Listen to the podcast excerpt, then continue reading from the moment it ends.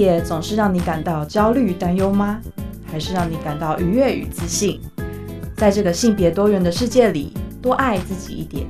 让我们支持性别平等。欢迎收听教育电台性别平等 Easy Go。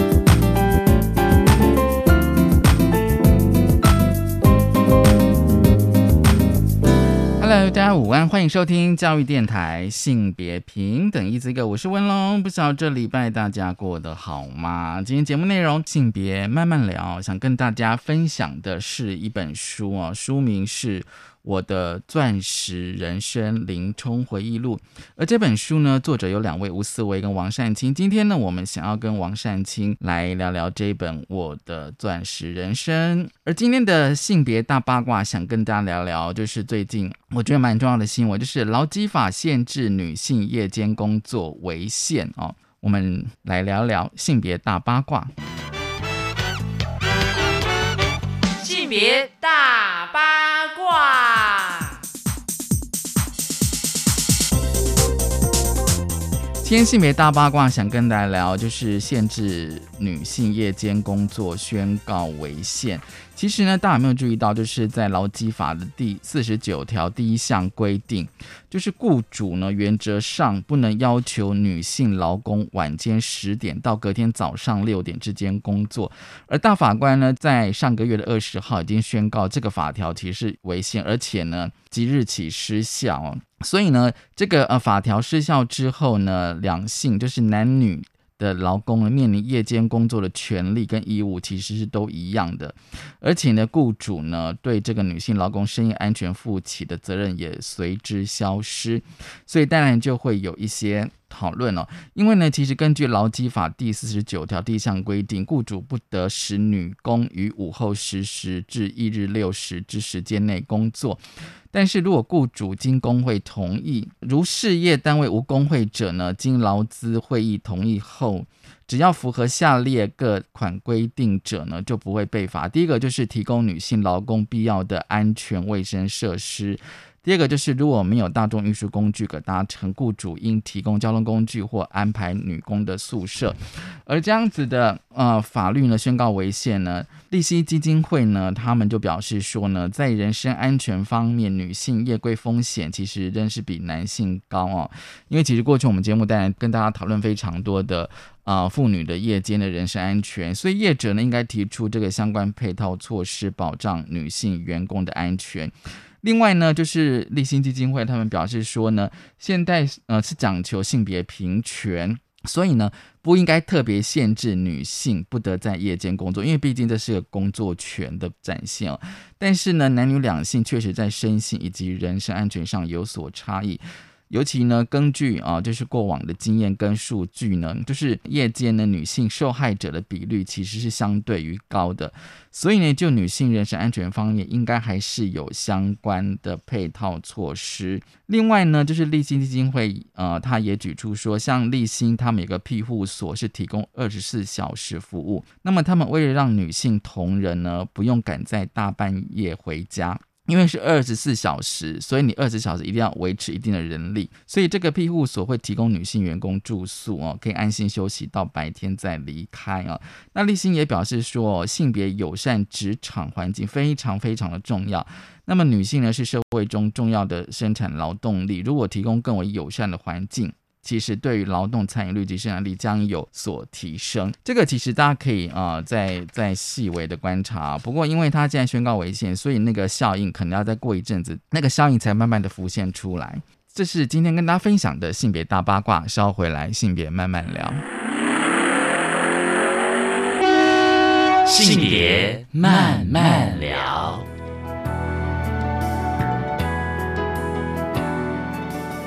欢迎再回到教育电台性别平等一 Z 哥，我是温乐。我们在这一单元是性别慢慢聊，今天慢慢聊要聊什么呢？今天慢慢聊，想跟大家聊一本书哦。其实，在疫情期间，我跟大家分享非常多的书籍，而今天呢，我们想要来谈一谈一本口述历史的书哦。书名是《我的钻石人生林冲回忆录》。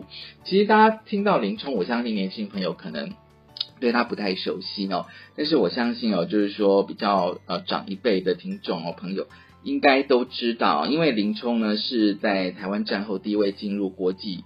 呃，演艺啊，影视世界的从业者哦，那也是极少数在歌舞剧三方面呢都说过专业训练的舞台的全才。而这本书呢，有两位作者，一位是吴思维，一位是王善清。今天很高兴，我跟我们。呃，连线录音的是王善清哦。那善清呢，他本身呃，除了是这本书的作者之外呢，也是历史学的博士。大家如果还有印象的话，其实呢，我们过去曾经也有呃，就是跟大家分享过呃，思维跟善清他们合著关于保种的书籍。善清你好，嗨，文龙好，大家好。好，今天我们想要跟善清哦，好好的来聊一聊我的钻石人生哦，林冲回忆录哦。好，我先想问一下善清啊，因为这本书我发现哦，就是两位作者的呃专长哦，像你是历史学嘛哦，那思维吴思维他是戏剧哦，那其实我就是蛮想要知道说，哎，你们当初为什么想要写这本书？而且这本书是口述历史，像我翻完之后，我发现说，你们怎么去找这些史料，而把林冲的一生的那种生命经验编写成一本书？这本书其实哈，一开始它是那个中央大学电影文化研究室的诶台湾明星口述历史计划哈，它是一个系列的第二本。那第一本是白红，已经出版过了，大概两三年前。那因为之前那个老师们有觉得说，哎，那个台湾的那个这些前辈电影明星都正在凋零中，所以他们觉得有必要做一些口述史的保存哈。那所以老师们就启动了这个计划，然后就跟那个呃电影中心的执行长王军奇老师，他是研究电影的，嗯，就就跟他做了讨论。然后军奇老师就想到说，因为林冲人生很大的部分的经验是在日本发展，尤其是保守那一个部分是等于是让他走上国际舞台这一段，所以军奇老师就跟李文奇老师推荐由我来处理这一本书。那因为刚好我跟林冲都是台南人，这样子，对对，所以你更有感觉嘛。对，所以军旗老师觉得很合适这样子。好，那刚好我就去跟你我，所以我就跟他们一起谈一谈。然后因为这样子。跟林老师做了一些讨论跟了解之后，然后我再找思维，因为有很大量的东西，我听老师的意思就是说啊，要做他人生口述历史嘛。可是林通的人生一大半都在海外，对，好，还有东南亚这些，所以。我就决定找。思维，其实是英日文系双修，然后研究所读戏剧，嗯，所以呢，我觉得这是一个专长上来讲，就是说，那我虽然是做口述历史，这个历史的部分当然是不管是方法论或采访，这个是没有什么问题，对，但是关于戏剧的部分还是需要专业，对不对？嗯，所以等于是说戏剧上还有表演艺术啊，还有就是我们可能要读大量的日文文献了。那因为有昭和时代的文献嘛，哈，所以我需要那个懂戏剧跟日文的朋友一起合作，所以我们两个就组成一个 team 这样子。那采访最重要的东西。当然是说被采访者的态度跟还有最重要他的记忆嘛，哈，对对对对。林大哥在这个部分上我们非常的幸运，就是说他自己有一个好习惯，就是可能是以前他是大明星的关系，他自己的各种资料简报收集的还蛮齐。哦，所以他自己会收集，他自己会收集他的剪剪贴的非常好，所以对我们有一个好处是，至少我们不用去翻个三十年报，对对对对对，不然我们就要自己去翻。但是他至少已经把日文跟中文，甚至有些还有他跟泰国明星的表演，就他已经至少把他自己有相关的报道都先有做过了一点记录，这样子。那另一个部分是因为他后来拍电影的时候是邵氏电影，那那当然不用讲，那个香港邵氏他们做的很完整。那林林冲先生最可惜的部分的资料遗失，是他当初在台湾拍台语片那一个部分。嗯那那他拍过很多台语片，呃，那个是台湾战后有一段时间，就是台语片还蛮流行的嘛。对对。可是那一批，因为电影中心就是王君奇老师他们寻找过，就是现在只剩下一部。嗯嗯。其实都没有了，全部都没有了，很可惜。其实最可惜的反而是。嗯，就是战后的那一段这样，那那些他只能凭记忆，因为那个时候他非常年轻，那刚好是他最最早出道的时候，所以那些部分就变成我们只好用很多，比比方说还有去访问别人哈，然后有一些东西，比方说哎呀白红还记得，然后谁跟他拍过片，别人这边讲一点，那边讲一点，然后我们会不断的去寻找相关史料，以后再去问他，哎，你记不记得什么事情？因为你要叫他去回想大概五十年以上的事，其实他一时也想不起来。所以我们等于是。自己首先要先把那一段时间的电影史跟那个明星等等等的状况先做一点了解，然后才去用一直用问的，所以这个过程其实是很冗长。所以我们这个访谈其实是我们常常跟林冲聚会，然后就要一谈就六七个小时，一直问一直问一直问，所以一整天，所以等于是谈一整天呢。对，然后可能他也很努力配合，他会回家以后过几天忽然打电话给我，我跟你讲，我跟你讲，我想起一件事情了，这样，好，所以他也很努力的配合。我觉得这本书能成功，真的是，嗯，我们当然是要很努力去收集各种资料，可是更重要的事情是受访者自己要有意愿。因为回忆录这种东西，有时候也有有一些人会，哎，有些事我不想讲，对不对？对。好，啊，有些事是我忘了差不多了，对不对？对。还有，嗯，在这整个记录里面最困难的地方是。因为你的年纪大了嘛，哈，你到七七，你到八十几岁，你一定有些事情会会记忆错误。对，就是就是，比方说会把五年前的事跟十年前的事可能不小心 mix 到一块去哦，或者是嗯，有些人不是在这个活动出现，是在那个活动出现，他会搞错，对不对？这是一定会有的嘛，哈。对。哎啊，所以这些东西的 follow by 的部分就变得很重要。所以这个东西就会变成说是对，没错，是我作为一个有历史学训练的，我必须不断的去鉴定你今天讲的这件事。事情的状况，因为有时候会跟他讲不对不对，这件事是一九六几，不是一九七几哦。然后再想一想，就是你是不是把哪一件事跟哪一件事搞错了？对，类似这样的东西，对。嘿，所以这个东西的确要由我自己作为一个历史训练的锐度，哈，这至少你稍微一听就会至少知道抓到不对，这个事情不是这个时代的这样。那戏剧的部分等于是说，对，思维用了很大量的精神去找日本方面的各种。各种记录，但是这也是算是说运气很好的的地方在，因为日本的表演艺术，不管是电影、电视，还还有那个呃唱片这些都很发达嘛，哈啊，而且因为林冲的发展的时间是战后去的，所以那些资料，因为有一些战前去发展的，因为战争的关系，其实有些东西是不见了的，对不对？可是战后的人，反正他至少好一点，就是他已经他去的时候都已经是。差不多一九六零了嘛，好啊，那时候报纸啊、电视啊什么，至少就是说战后这些东西，就是你勤快一点的去整理都还会有，而且因为那个时候也比较发达，就是像电视都会有电视周刊嘛，对不对？各式各样的，哎，连载的，还有电影啊，那报纸啊、广告啊，还有就是其实有一些东西可能大家没有特别注意，就是说，哎，我们可能好像觉得我们的这些前辈艺人呐，呃，我们觉得啊，我们常在电视上看到他们啊，就没有特别有什么感觉，可是其实。在日本方面有蛮多学者，像做文夏、做林冲，其实都有学者在做，只是我们不知道。文夏甚至有美国学者在做，对对，所以就是说。我觉得这也是我们后来在想，这个真的是，哎，别人外国人都把我们的前辈艺人当做重要的珍宝史料在做什么，我们自己没有在做。我想这也是中央大学他们很积极，觉得他们该来做这一件事情的原因，这样子。对，那我们有参考一些别的学者研究资料啦。那像文夏的部分也很好，就是因为他记忆也还是很清楚。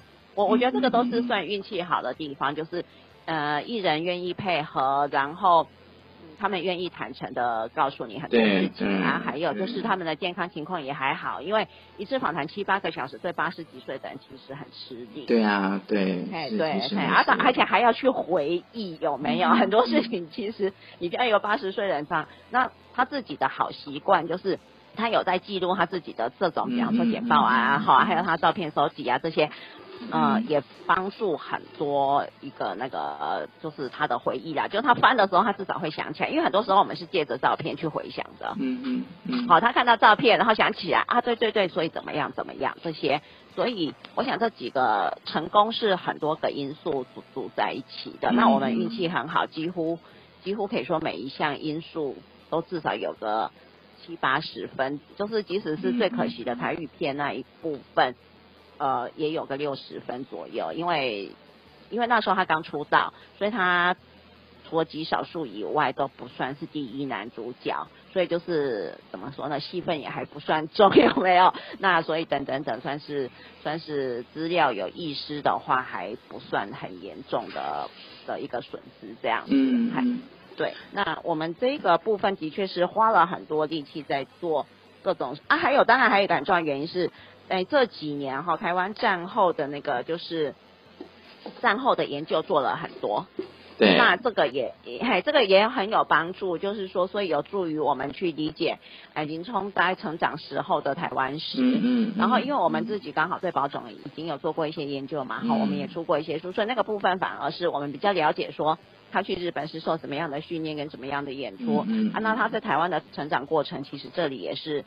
呃，因为很多学者已经做了前面的这些东西，所以才能够让我们能够良好的把它放在正确的历史脉络里面，这样子，好，所以真的是一个口述历史是需要非常多不同领域的合作跟努力的这样子。对，而且哦，他书里面有提到说，因为他本身是男生嘛，哦，然后他想要从从事表演哦，我觉得大家要回到一九五零哦，甚至四零的那个年代的台湾，他说那个年代台。台湾的思想观念里面哦，就是男生的发挥空间是理工啊、医农、政商哦。那他家里面哦的一些男性哦，不管他长辈跟他同性的时候，全部都是走这一条路，但是他想要走。表演，而且他要走的表演是舞蹈。我觉得这个在一九五零年代的台湾，应该，而且他书里面有提到说，当他看到就是有男性的芭蕾舞者的时候，他其实是非常的惊讶的。对，没有错。他看到的那一位舞者是高周健先生，其实是一个战前就去日本发展的台湾人呐。啊，就当然战前的话去日本很合理。那高周健先生其实在日本习武，那他也有组了一个团，有在演出，嘿。芭蕾舞哦，嘿，可是其实哈，这也是一个很悲伤的问题，就是他回来台湾，其实就是不太能够以这样子为生，不管是经济上或者是社会眼光上，因为一个男人以跳芭蕾舞为生，在在那个年代还是太太前卫了一点，这样子。所以相对于日本，日本反而会比较可以接受这样。因为日其实也没有非常好，但接受度好一些，是因为因为这有一个点在于什么呢？因为日本明治维新的时候其实是十九世纪末，不是就开始启动嘛？虽然说那个时候没有做得非常的到位，可是至少他们因为有一种要努力的学习西方的文化，对，所以那个整个是整组的移植有没有？所以比较困难度比较没有那么高，就是说。因为政府有在推动，政府有在支持嘛，好，那所以就是包括说女性跳芭蕾舞啊，学音乐啊，好，学现代乐器这些，他那个是整套过来的，所以他们的社会接受度有稍微好一点，而且你不要忘记一件事，就是说日本本来就有歌舞伎的表演，嗯，对啊，对对，好，啊，歌舞伎本来就男人在演出，而且还是男人演女人，对不对？就是说，嗯，他们。男性，当当然你这样讲说，我们也是有评剧啊，有那个歌仔戏啊这一些，可是不太一样的状况来说，我们在华人文化，包括早期的时候的台湾的汉人文化里面，嗯，从事戏剧类就是最低等的嘛，有没有？九六十家之外，戏子是最糟的嘛，对不对？你就会发现很悲惨，说即使是在上海时代美人坊红成那样子，嗯嗯，可是总是在我们这一个所谓的汉系统的文化里面，嗯，再红也不过就戏。就是这样，对对，就读书人，你可以去，比方说像辜政府，他们可以偶尔去客串去票戏，但是你的正职是银行家，是企业家，对不对？就是你那些东西，你只能玩票。他有说只能够娱乐或是休闲。对对，你你不可以真的变美男方，但是你看我们很多党国大佬，他们都会唱评剧，对不对？嗯。那可是这个逻辑就是比较不太一样，那个东西你可以当做，当你拿去做玩的时候，那叫雅兴。嗯。但是变职业的话，那就完全另一回事了。所以其实后来像台湾早期，就是说战前去日本的有几个男性的，算是舞蹈界的，哈。哎，他们大概都有别的正职啊，就是他们不可以真的以舞蹈为生这样子。那如果是唱歌，就会好一点点。嗯，好唱唱歌或是那个啊，那作词作曲那跟另当别论，因为那个音乐家那就是完全没有什么问题嘛。音乐家这种事情。像许石他们那些这这都没有问题。那文夏很早就去学音乐嘛，哈，你去弹吉他唱歌，然后你看那个待遇差多多。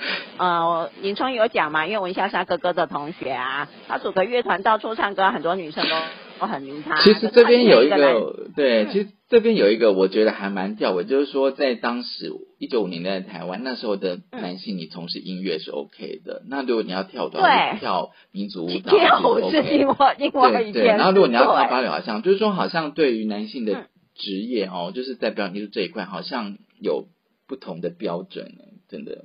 嗯，对，有一个限制在面。不过那个时候，其实即使是芭蕾舞，在女性也不是很好的状态。就是说，因为以那个时候的民风状态，因为芭蕾舞毕竟有一个很大的特点是什么呢？就是在华人眼光看起来，她穿很少，就穿好像穿内衣啊，我觉得有人说就像是穿内衣这样。躯躯体过于暴露。你知道吗？就是说，那个躯体过于暴露的部分，你看她那个腿啊，对不对？哈那个都太清晰了。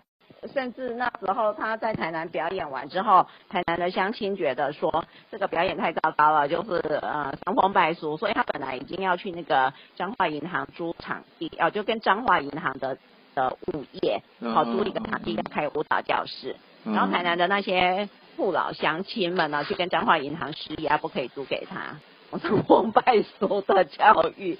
所以，嗯，那个时候我们可以去想象说，好，你你就会发现很好玩。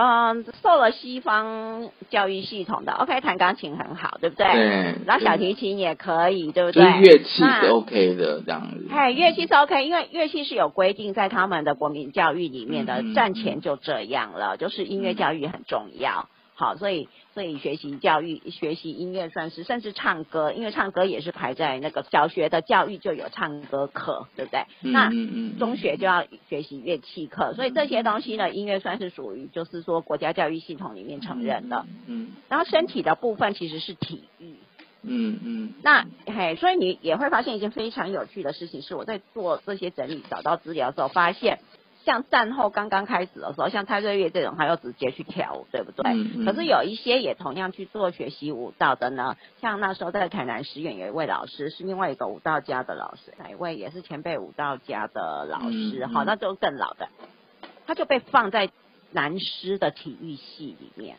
嗯。你知道，就是舞蹈是被塞到体育去的，就唯一想到比较相近的吧，对，嗯嗯，分支哈，就把它塞到那边去，这样子对。所以我们的舞蹈是蛮晚才真的把它当成一个专业的这样，好，所以他在嗯学习上真的就是变成很困难，因为这是一个整个社会都嗯嗯。一种一方面是不了解，那一方面是即使了解也反对这样，所以他遇到很大的阻力这样子好，而且因为他是男生，对，好，那他后来就是去日本去发展，在日本的东宝剧场。我们稍回来再跟呃跟那个王善清哦来聊聊这一本《我的钻石人生》。我们先休息一下，稍回来。Open your mind，就爱教育电台。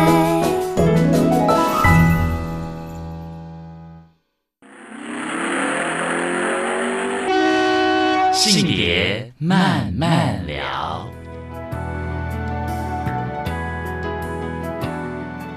欢迎再回到教育电台性别平等一四个，我是温乐。我们将进单元是性别慢慢聊。今天慢慢跟大家聊的是一本书《我的钻石人生：林冲回忆录》。很高兴我们邀请到了这本书的作者。其实这本书有两位作者，一位是吴思维，一位是王善清。而今天呢，跟我们录音的是王善清哦。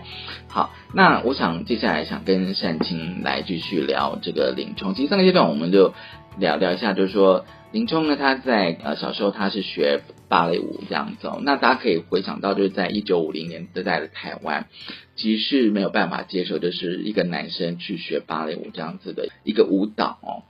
但我们现在看起来好像还蛮不可思议，但是你要放在那个时代脉络。那他后来去日本嘛，哦，他后来去日本这样子、哦，那。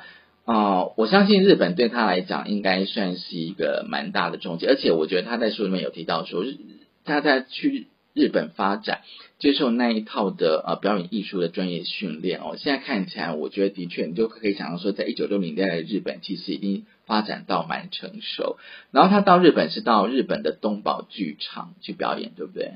哎，对，就是东宝集团，它有好几个剧场嘛。嗯嗯嗯。那呃，其中一个就是那个东宝，我们今天讲，就现在都是宝总在表演，可是那个时候，对，因为那个时候宝总没有办法像现现在这样一年四季都一直有演出这样，演出，嗯所以中间会有一些空档。嗯那有空档的时候，就会是东宝嗯嗯去表演。那呃我们这个差别是什么呢？宝总那边的演出基本上全就是所有的演员都女性，嗯但是如果是东宝这边制作的剧呢，就会有男性。这就是为什么他可以。出一起在那里演出的关系，因为他其实平常人都会说，哎，他去宝总发展其实不太对，因为因为宝总那边都女性这样子，就是说他是去，哎，他是在东宝这样子，嗯只是那一个舞台曾经宝总跟东宝都在上面一起使用过这样。那现在现在当然就就各自分开了嘛，因为现在两两种剧场都非常的发达，就是就是都都可以有自己的东西了，这要有自己的舞台这样子。嗯嗯，那他去演，可是也因为这样，他的表演方式还有装扮方式受到宝总影响很大。很大吗，嘿，对这个重点，因为他看了宝总的表演，然后他非常的喜欢，嗯嗯，这也就是你说他看的他的造型打扮都非常华丽，嗯，应该是这样讲，他从小就喜欢漂亮的东西。嗯，喜欢漂亮的东西，所以他，所以他，所以他觉得他觉得芭蕾舞很美，这样子。对，然后因为他第一次，然后那时候就是，哎，蔡月老师跟高周健老师他们的表演不止芭蕾舞嘛，还有各种现代舞、西班牙舞、什么哦匈牙利舞那一些都有，对不对？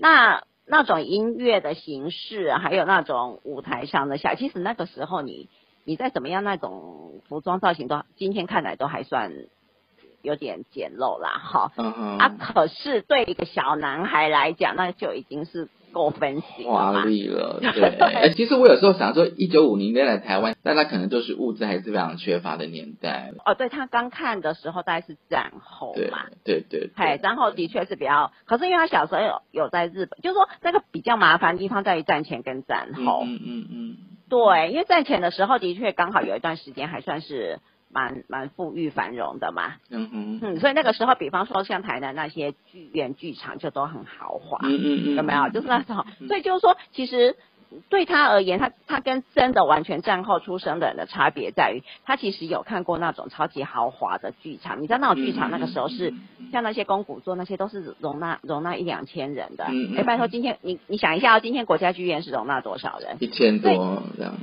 对，所以你去幻想一下，等一下公古座那一些的规格，还有像当年是国家剧院这样，还还是什么？都比国家剧院还大呀！你想想哦，而且在那个年代这样子。对，你现在想一想，说像高雄剧场那个战争的时候炸掉了嘛，嗯哈、可是你现在忽然想一下，他们提供的座位数，嗯，你就会忽然觉得不大对啊，哎，那个怎么都比国家剧院大这样子。哦。大概在殖民末期的时候，有一段时间算是经济的发达跟娱乐产业其实有到很发，因为那时候还还可以放电影嘛，嗯所以其实那个时候的确就是娱乐产业曾经很发达过啦。嗯嗯然后战争当然就打坏一切，所以对他而言，那个记忆是破碎，哎，不能嗯讲破碎，有有有一点断裂。断裂。好，战战前有一些东西，所以他还记得，然后所以他就会变成说，他长大他又去台北，又去找了蔡瑞老师学跳舞，然后去参加舞蹈比赛，然后去日本，他就会看到那个某一些他小时候其实似曾相识的东西。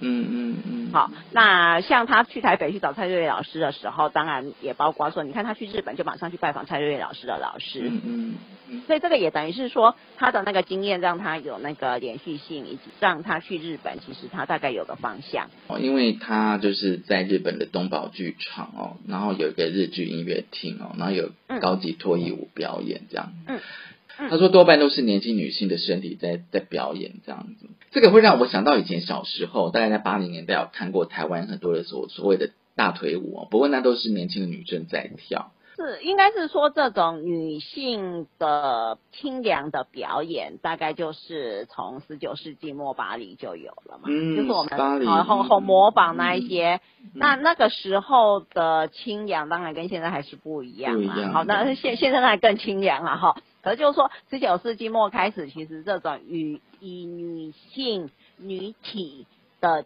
情色。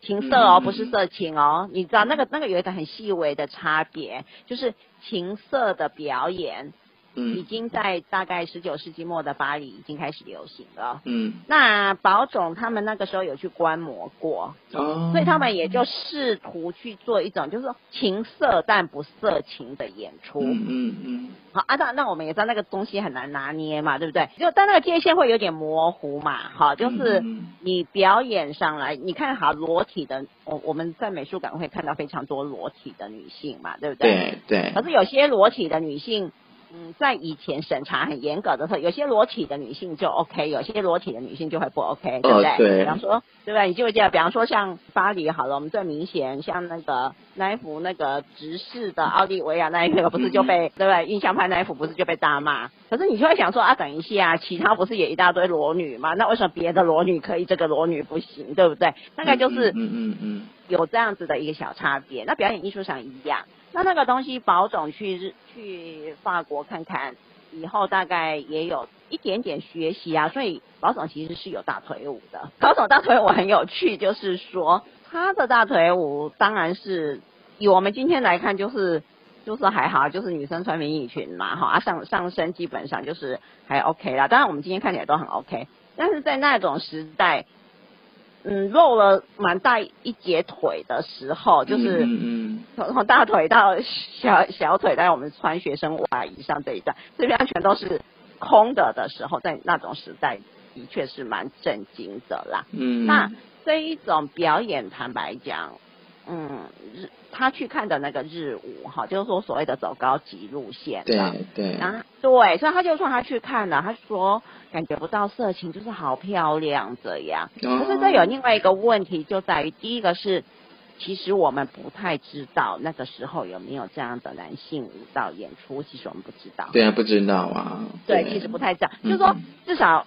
我们感觉没有啊，文献上似乎也不太像有的样子，至少没有这样的地方在卖票嘛，对不对？那日舞你不是日舞，你至少知道说你可以买票可以进去，嗯对不对？那我们至少不知道有哪里可以买票去看难题。那但是不能因为这样就推论没有啦。嗯好、那当然我们可以去说，这样子的确是有一种用今天的语言来讲，就是消费女体跟以及就是嗯女性的身体被观看这样子的、嗯。的一种表演方式嘛。好、嗯